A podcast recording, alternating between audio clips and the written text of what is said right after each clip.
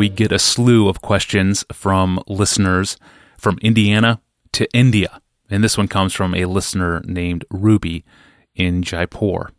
Hello, Pastor John. Thank you for your sermons and for this podcast. I got married recently, and here in India, culturally, a woman lives with the husband's family. What would you say about this in light of the multiple times where the Bible talks about a man leaving his parents to become one with his wife? What does this leaving look like in a marriage where he physically doesn't leave his parents' home at all? It's risky for me to speak with too much specificity across the miles and across the cultures into a situation that I know very little about culturally. So let me see if I can say some foundational things without too many specifics that might nevertheless give some clear guidance in this matter because it really does have relevance.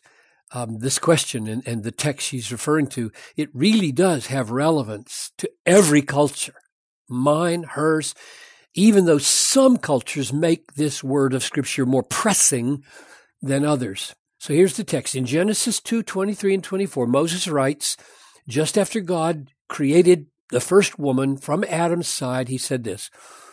Uh, Moses said this. Then the man said, this at last is bone of my bone and flesh of my flesh. She shall be called woman because she was taken out of man. Therefore, here's the key verse. Therefore, a man shall leave his father and his mother and hold fast. We call it leaving and cleaving.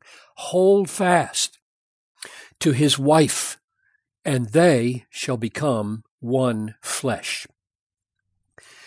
This command to leave mother and father is all the more remarkable because Adam and Eve didn't have any mother father. uh, Moses was taking this moment in the creation story to lay a foundation for all subsequent human life. That's very significant. And the, and the three things he stresses are one, leave mother and father. Two, hold fast or cleave or be united uh, in a new covenant relationship. New covenant relationship, not new covenant relationship, in a new covenant relationship with your spouse. And then third, become one flesh, which includes at least the new intimacy of sexual union, its depth and all its its fruitfulness. Then Jesus cites this verse, Matthew 19, 5, and Paul quotes this verse in the all important passage of Ephesians 5, 31 and 32. So both Jesus and Paul recognize how foundational this sentence was in Genesis 2:24 and they reaffirm it for their day, I think our day as well. So Ruby is right to draw attention to this verse as relevant and indeed urgent, it sounds, for her situation. Now, the reason I call Ephesians 5 an all important passage is because Paul more clearly than anyone in the Bible reveals the mere, the, the mystery that uh, was present there from the beginning in, in Genesis 2.24, namely the union of a man and a woman in marriage was modeled on the covenant relationship between Christ and his church. Here's the way he says it. This is uh, Ephesians 5:31. Therefore a man shall leave his father and mother and hold fast to his wife, the two shall become one flesh. This mystery is profound, and I am saying it refers to Christ and the church. And that's what gives such weight and lasting uh, durability to Genesis 2.24. So in answer to Ruby's question, um, Ephesians 5, 23 to 33, that whole unit gives the best guidelines to the essence or the heart of, of what it means to leave mother and father and cleave to each other in marriage. And I think if we read it carefully, we can draw out at least four aspects of a marriage relationship that distances it from former participation in the household with mother and father. So here they are. One, there is now a new allegiance, devotion, affection, intimacy, priority, which is clearly implied in the analogy of Christ and the church. That's number one, a new allegiance.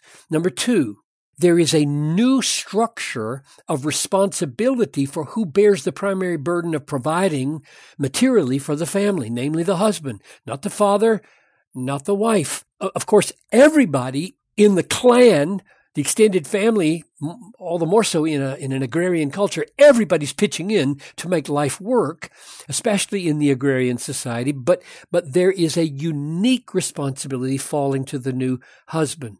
Number three, there is a new structure of responsibility for who bears the primary burden of protecting the new family course, the whole clan is important in providing protection, but there's a new special burden that falls not to the father any longer, that is the, the father of the groom, but falls to the husband in seeing to it that his wife and children are protected and, and safe. And number four, there's a new structure of responsibility for who bears the primary burden of providing leadership in this new unit of marriage. And hence, Paul calls the husband the head of his wife as Christ is the head of the church, which has profound implications for how each of them relates to the generation that has just gone before, which used to embody so much authority. Those four new structures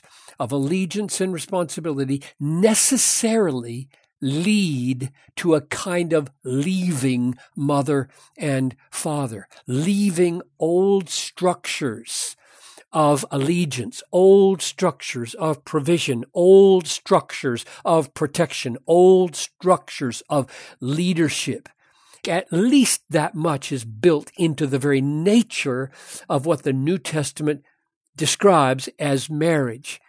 Now, what's not mandated with any explicitness or specificity is how much geography or distance, like 10 feet or 10 miles, must exist between this new unit of social life called marriage on the one hand and mother and father on the other hand. I would guess this is very different from culture to culture, depending on how clans and villages and cities and vocations are conceived in those cultures. So I think the principle would go something like this across all cultures. We may adapt to present cultural norms to the degree that they don't undermine the new structures of responsibility in marriage. And whenever there is a compromising or undermining of those new structures, we should be moving towards some cultural alteration in our living situation.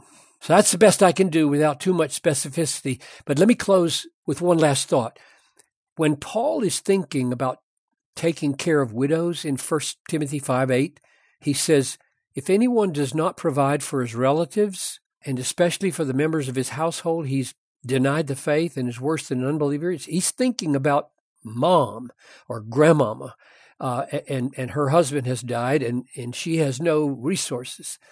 So I don't think that leaving mother and father in the forming of a new family should mean a loss of care hmm. or a loss of thankfulness or a loss of respect. Yeah but that whatever distance happens, there should be some sense of ongoing uh, responsibility that aging parents be taken care of. Amen. That's a good and helpful perspective. Thank you, Pastor John. And Ruby, thanks for the email question. And uh, on a related note, uh, we recently talked about caring for aging parents. That was in episode number 1078 titled Retirement Homes and Caring for Aging Parents. That was an episode we released back on August 9th. You can find that episode in our archives at desiringgod.org forward slash ask Pastor John. And there you can search our past episodes, browse them all, and uh, check out all the many questions we have addressed over the years. Well, the Apostle John tells us that there is a sin that leads to death, and there's a sin that does not lead to death. So, what's the difference between the sin that leads to death and the sin that doesn't? We'll look at 1 John chapter 5 verses 16 to 17 on Monday. I'm your host, Tony Reinke. We will see you then.